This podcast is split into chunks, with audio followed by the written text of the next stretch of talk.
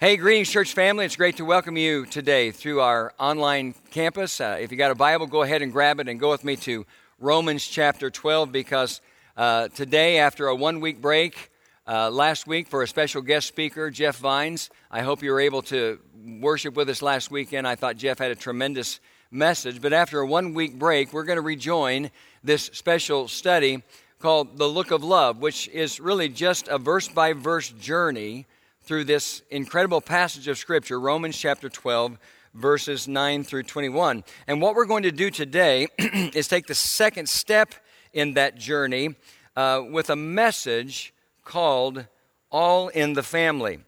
As I told you a couple of weeks ago when we began, more than anything else, this passage of Scripture shows us what love is supposed to look like in the lives of ordinary believers like you and me.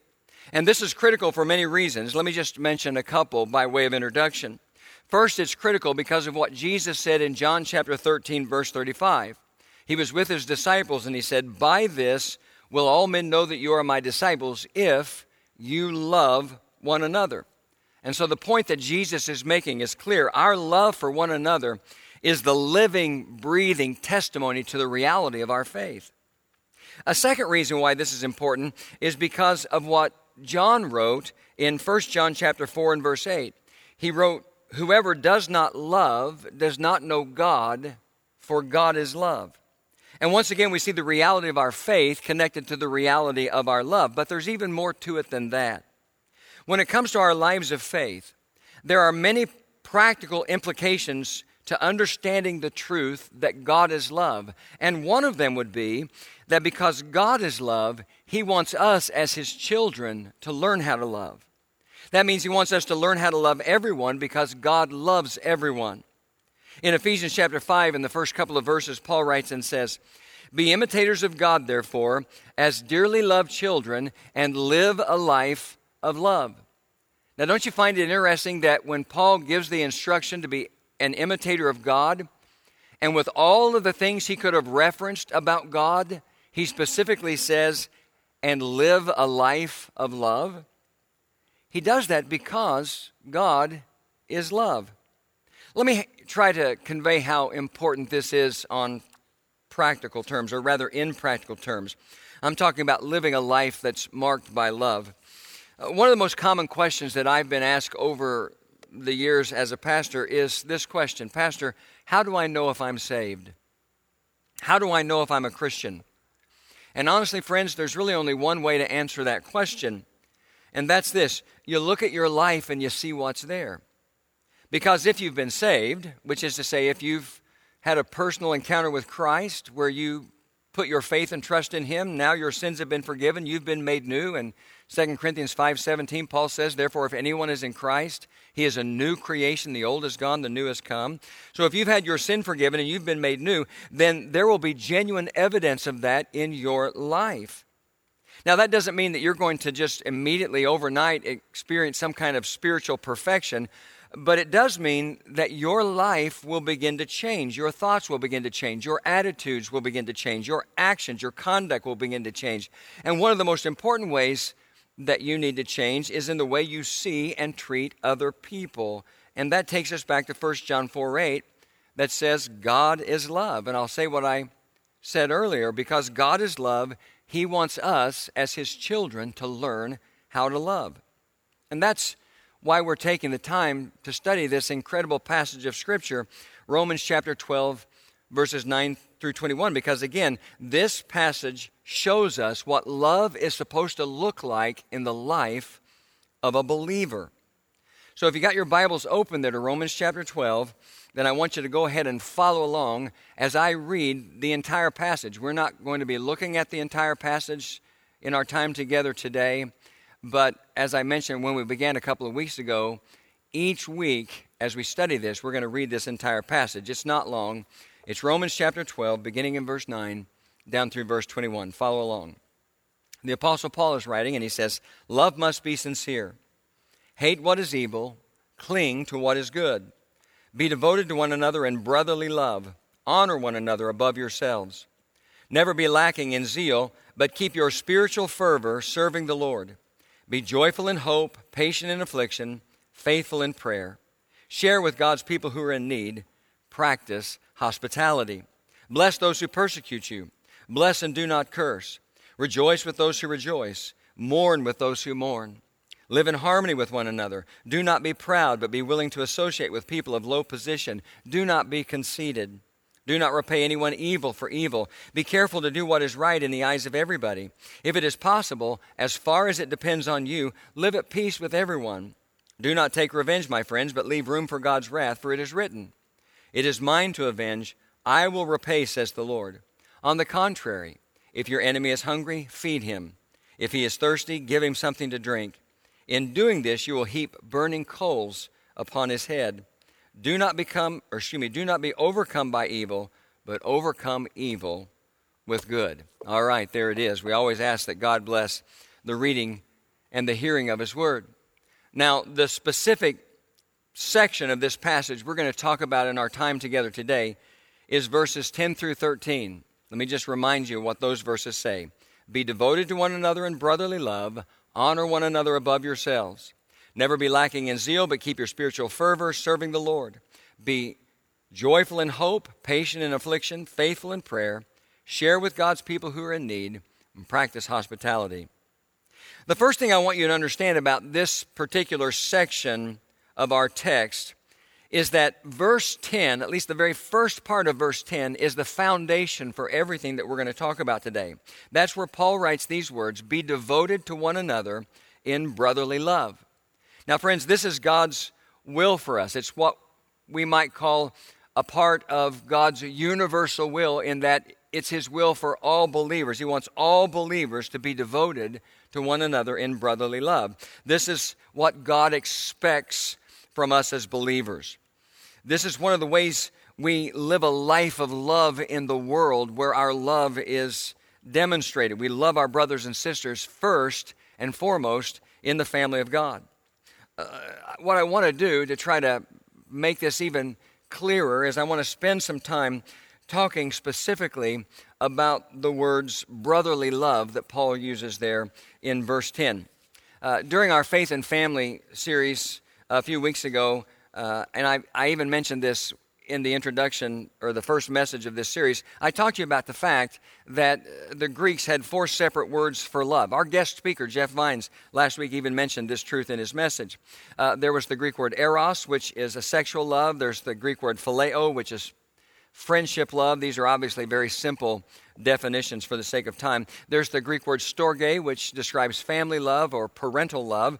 And then there's the Greek word agape, which is God love. It's that selfless and sacrificial love that God has modeled for us over and over again.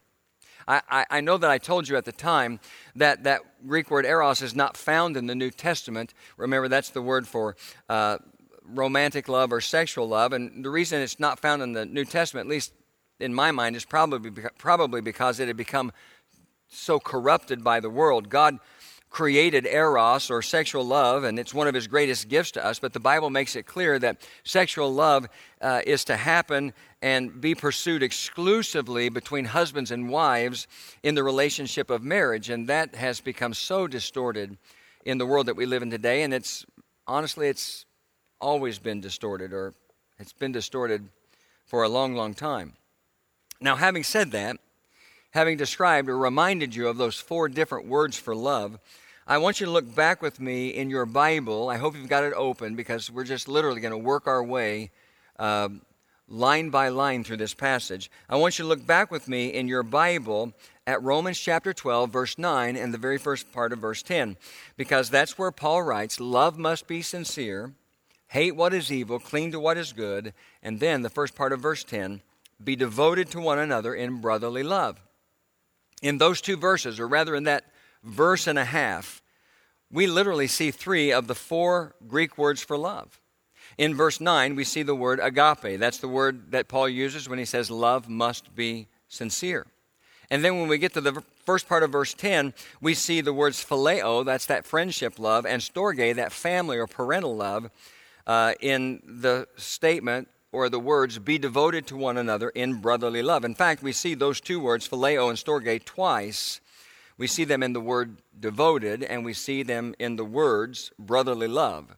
But I just want to focus on the word devoted for a minute because that's the word that describes what our relationships with each other are supposed to look like in the family of God.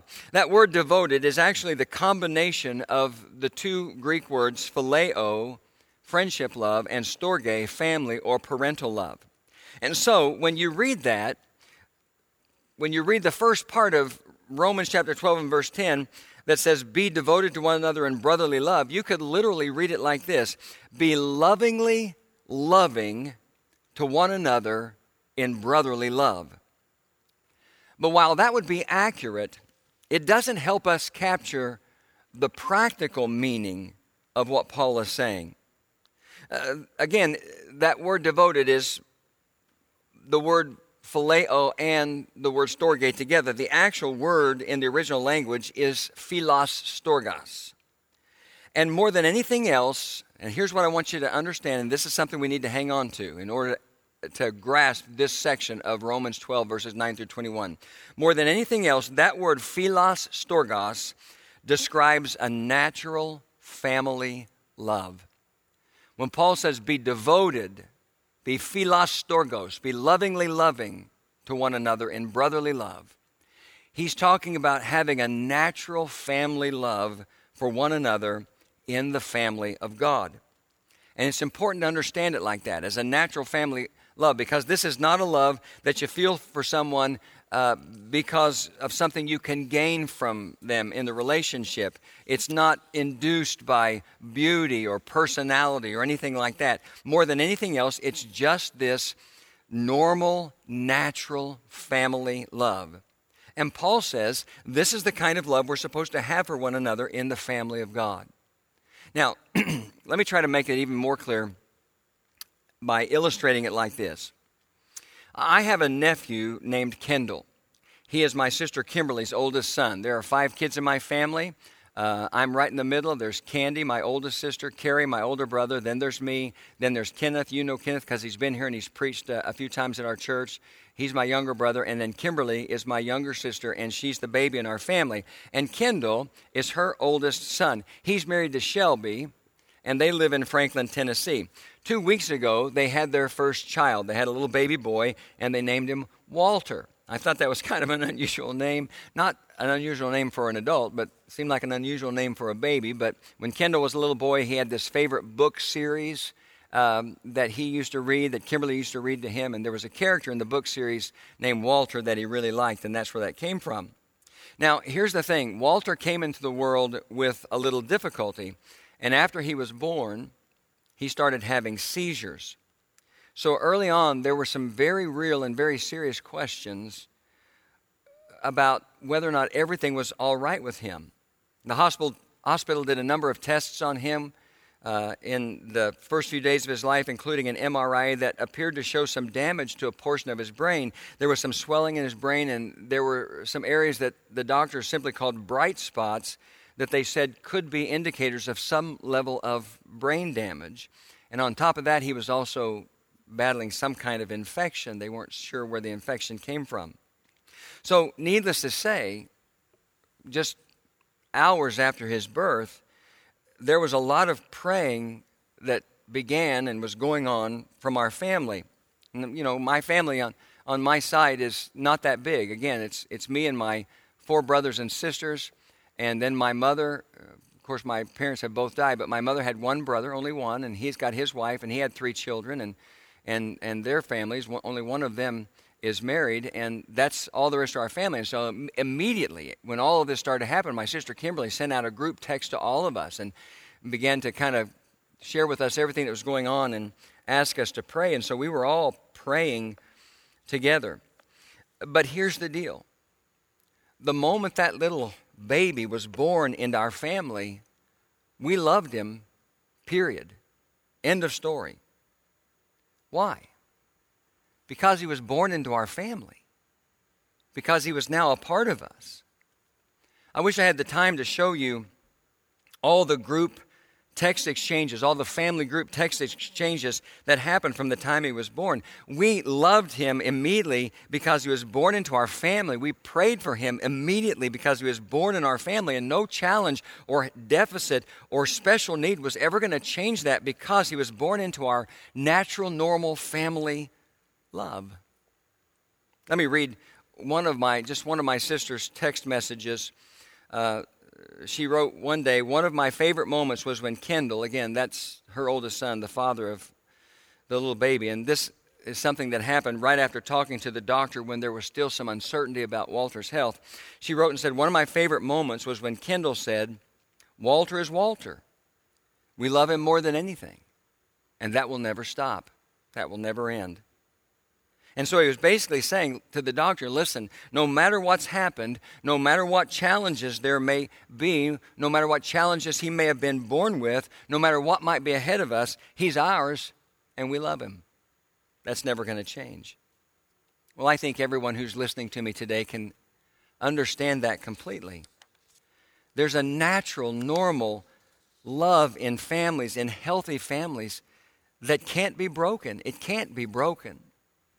Now, the good news is the doctors ultimately determined that everything was okay with Walter, and he finally got to go home with his mom and dad. And I, I, I think we've got a picture that I'm going to show you of my sister holding him. I felt so bad for her and my brother in law, Mike, because. Um, you know they they they left and they went from Oklahoma to Tennessee to be there, but because of this stinking stupid uh, virus, uh, they couldn't get into the hospital. They couldn't be with him. They couldn't see him or hold him for a long time. And so I was so grateful to see that picture of her getting to hold him. Now, he's going to have to be on an anti seizure medication for a little while, but the doctor said that everything seems to be okay.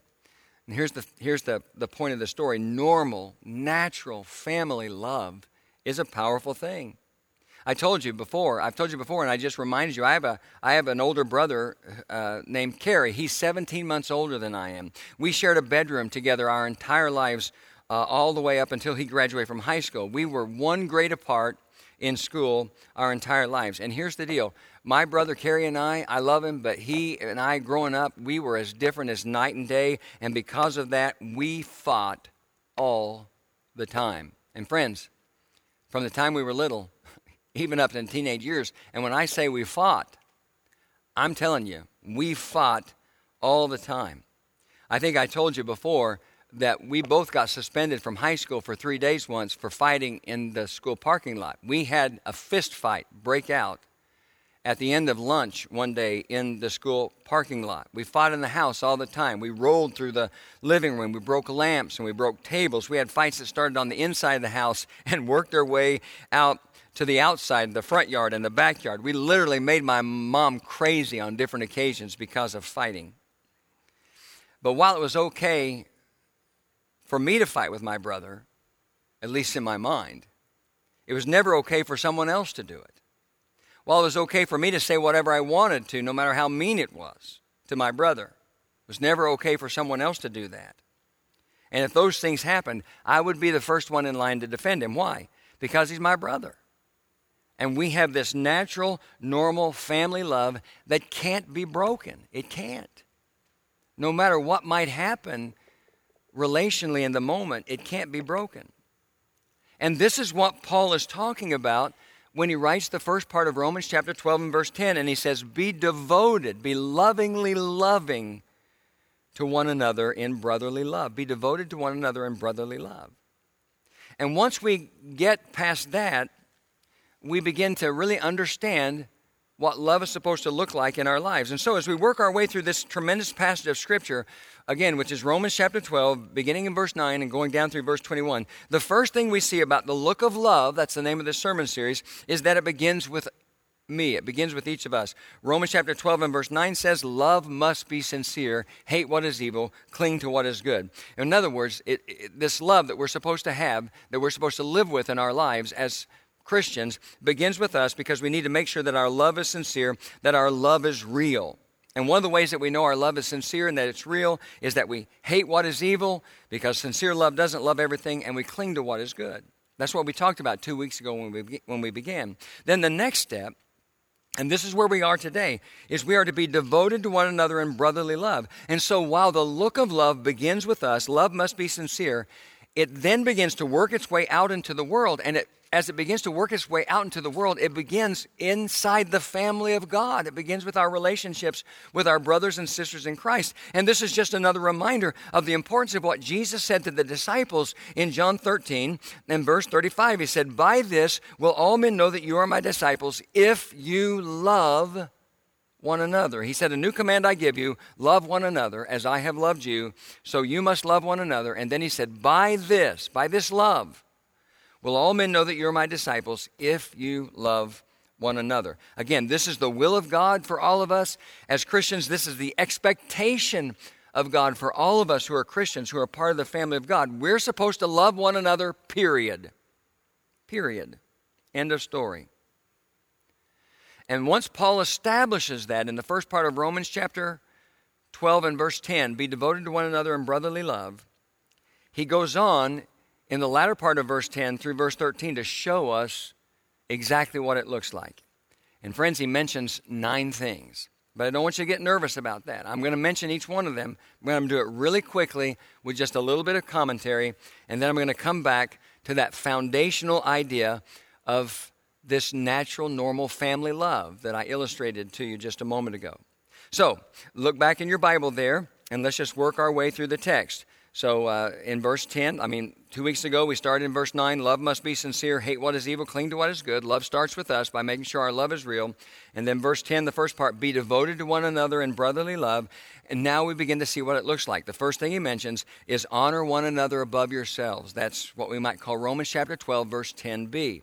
And what that means more than anything else, more than anything else, friends, is that our love for each other needs to be marked by humility.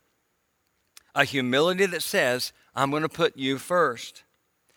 And I think that's perhaps the greatest test of humility in the life of a believer a willingness to put others first. And if you think about it, you can see how important this is in the family of God. You can see how important it is in a local church, in a local spiritual community. I mean, think about our church right here. We have this, uh, we have this large church filled with a lot of people, this large multi generational church right here in Greenwood that now spills over into separate locations around the city of Indianapolis. Well, how can a large multi generational church experience unity when you're going to have people who have so many different uh, opinions and so many different preferences and on and on and on? Well, one way is by making sure that you or that we love one another in a humble way that says, I'm going to put you first. And so Paul says, honor one another above yourselves. That's Romans 12, verse 10b. And then we move on to Romans chapter 12, verse 11. And the first part of verse 11, what we might call A, is never be lacking in zeal. What does that mean? Well, I don't have a lot of time to go into explanation, so let me just give you this paraphrase of what that means, or maybe this uh, simple English uh, interpretation of what it means. When he says never be lacking in zeal, he's basically saying to the believers, in regard to what you ought to be doing, don't be lazy. In regard to what you ought to be doing, don't be lazy. Well, think of it like this He's saying, when it comes to the Christian life, and that includes loving one another in the family of God, that's a big part of the Christian life. When it comes to the Christian life, don't get lazy. Don't get lazy. Don't get lazy when it comes to what you're supposed to do as a Christian. Don't get lazy when it comes to what you're supposed to do in the Christian life and love one another. I'm sure I've told you before that I'm not like a lot of people. I don't have what might be called a life verse that I hang on to, but I've had a ministry verse that I've, hang, that I've hung on to for the last 40 years. It's Galatians chapter 6 and verse 9 where Paul writes and says, Let us not become weary in doing what is good, for at the proper time we will reap a harvest if we don't give up, if we do not give up. And whenever I, whenever I think about that, about that verse or I read that verse, here's the phrase that comes to my mind it's always too soon to quit. When it comes to the business of living the Christian life, and that involves so many relational aspects of love, starting with our responsibility to love one another in the family of God, don't get lazy. Don't give up. It's always too soon to quit. Hang in there. Then he goes on in verse 11. That was Romans 12, uh, verse 11, what we might call A. Then he goes on to Romans 12, verse 11, what we might call B, and he says, Keep your spiritual fervor. That's a great reminder and encouragement to all of us when it comes to our spiritual lives. The word fervor that he uses there is the Greek word zeo, zeo. And literally it means to boil. The practical meaning is he's saying, when he says keep your spiritual fervor, he's, say, he's basically saying make sure that you're boiling over with the Spirit, boiling over with the Spirit, overflowing in your life with the Spirit. Uh, when I went to Bible college, I got my very first study Bible. And uh, because that was a long time ago, uh, the best study Bible at the time was in the Revised Standard Version. So I got this Revised Standard Version study Bible.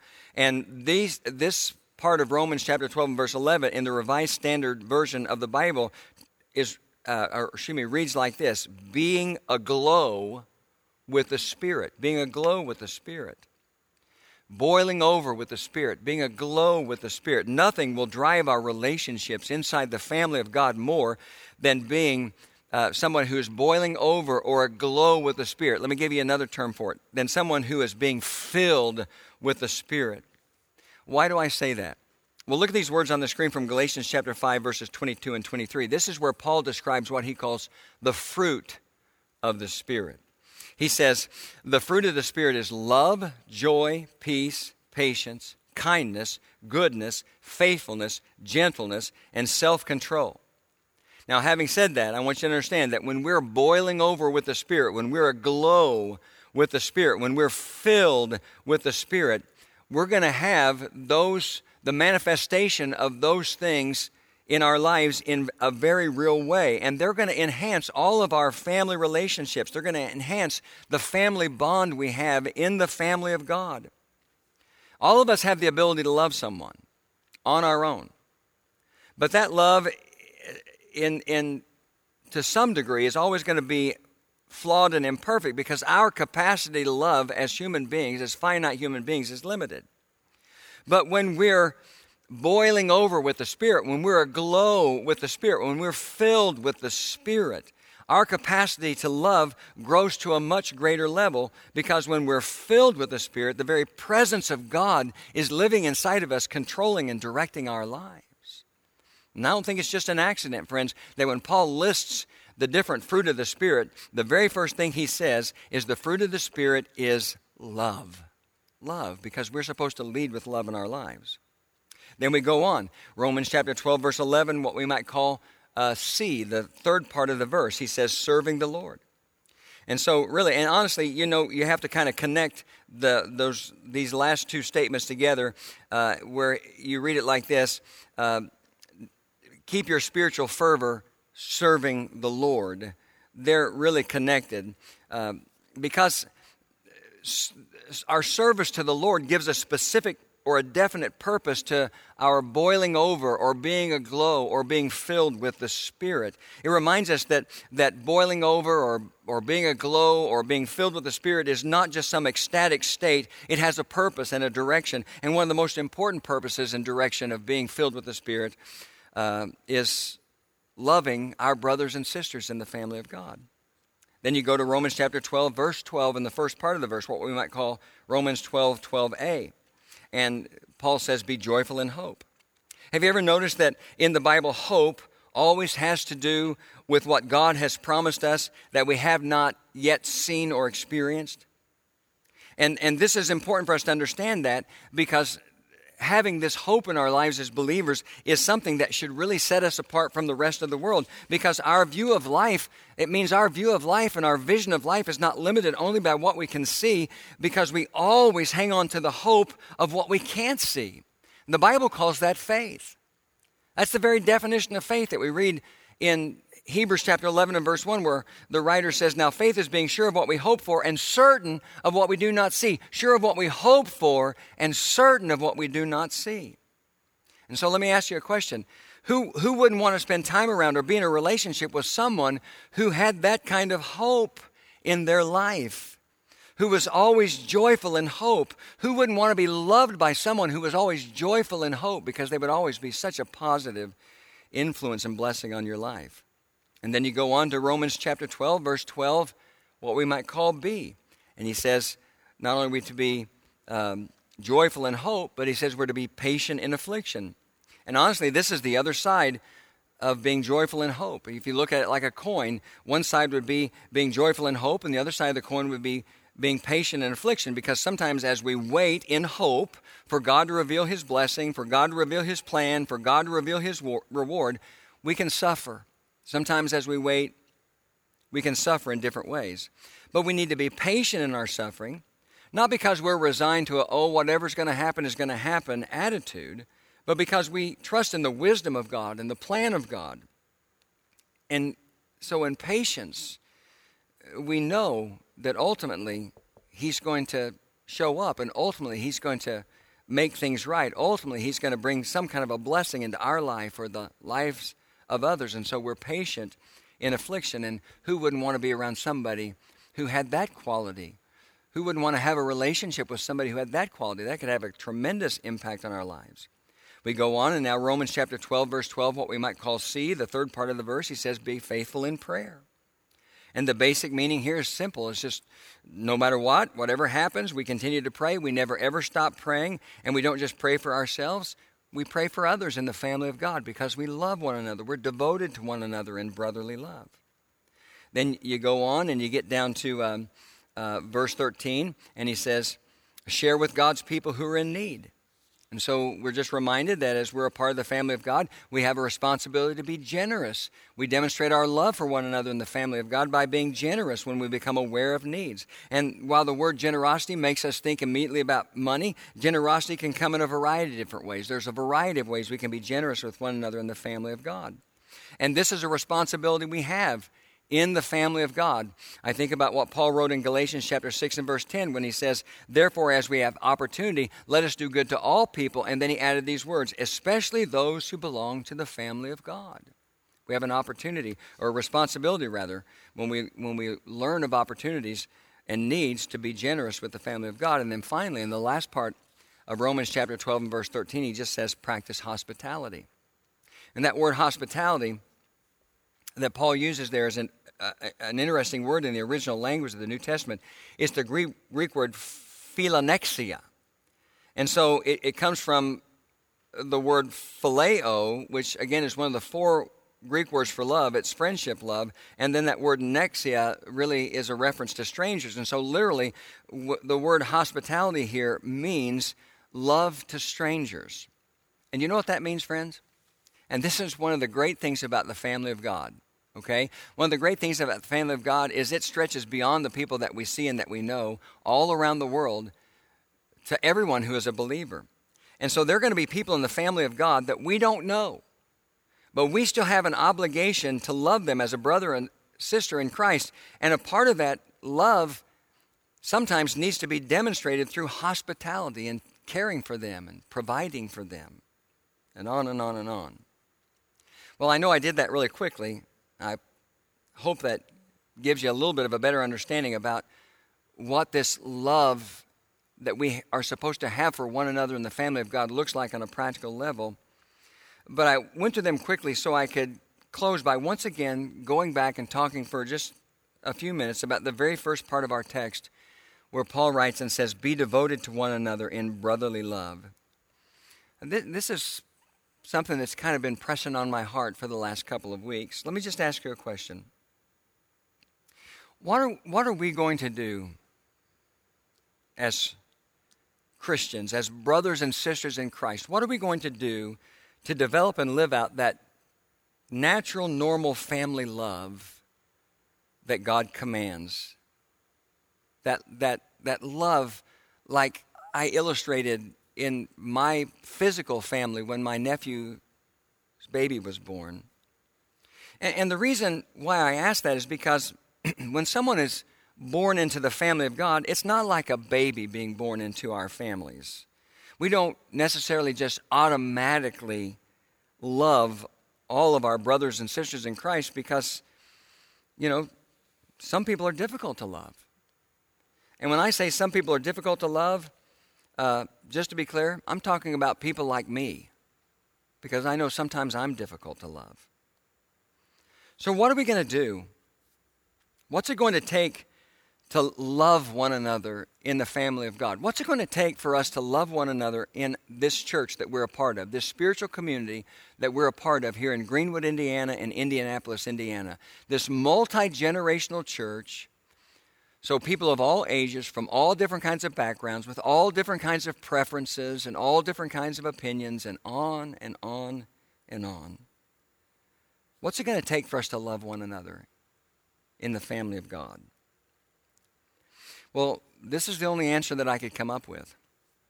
It's going to take enough spiritual maturity to choose, choose to love one another. Have you ever gotten mad at someone in your physical family? Did you ever stop loving them? You ever been disappointed by someone in your physical family? A spouse, children, a brother, a sister, aunt and uncle, cousin, whoever it might be? Did you stop loving them? Ever disagreed with somebody in your physical family? Did you stop loving them?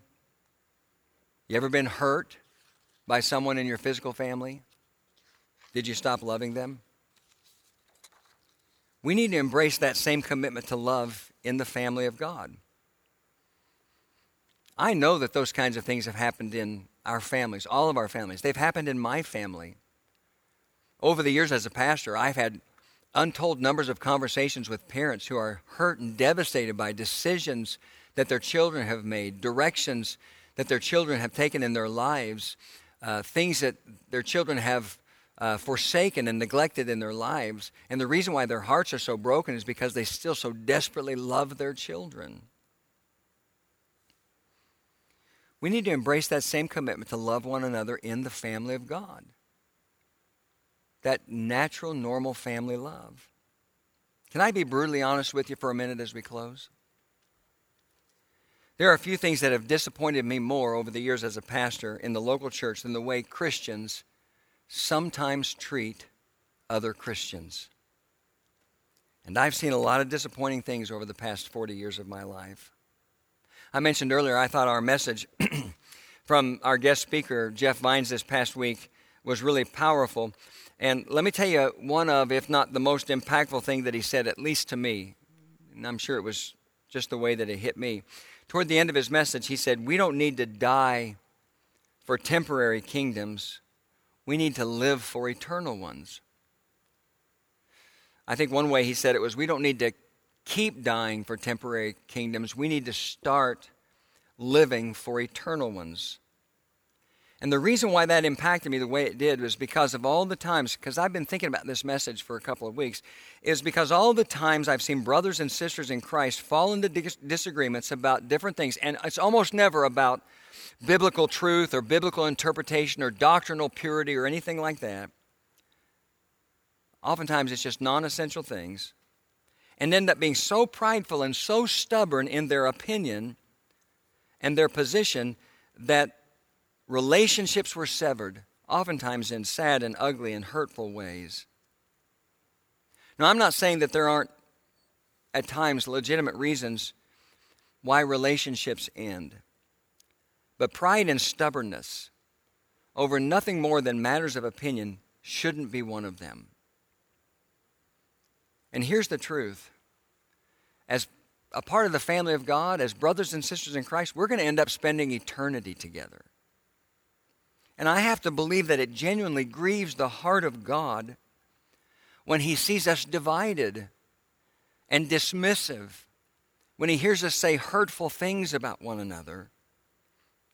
I have to believe that genuinely grieves the heart of God who wants us. This is what He wants for us. This is His will. It's communicated to us through the pen of the Apostle Paul. Apostle Paul. He wants us to be devoted to one another in brotherly love. He wants us to be lovingly loving to one another in brotherly love. And so that's my strong encouragement to everyone today. And to start with myself, because I'm guilty of this so much of the time. What we learn about this love that's supposed to characterize our lives in Romans chapter 12 so far is that it begins with us. Our love must be sincere, genuine, real. And we know that it is when we hate what is evil and we cling to what is good. And then as it begins to work its way out, first, it works its way out in our love for one another in the family of God, our love for each other as brothers and sisters in Christ. And that's what God wants to see. Let's honor God by doing that, by obeying this part of His will. I'm going to close with a prayer. And I'm just going to simply pray that God would help us to honestly, sincerely, genuinely be a church that loves one another. Pray with me. Father in heaven, thank you for the chance to open up your Bible and study this powerful passage of Scripture. And today, really specifically, I pray that you would move among us here in this church that, that's, that started here in Greenwood and has now spread its way out in different parts of Indianapolis.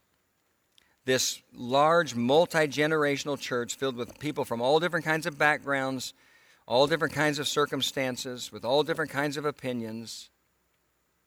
And I pray that your spirit would capture us so deeply and so strongly, change us so powerfully, that we would begin to really demonstrate every time we have an opportunity what it looks like to love one another in a way that honors you, to be devoted to one another, lovingly loving to one another in brotherly love. That is my prayer, and I ask it in Jesus' name. Amen.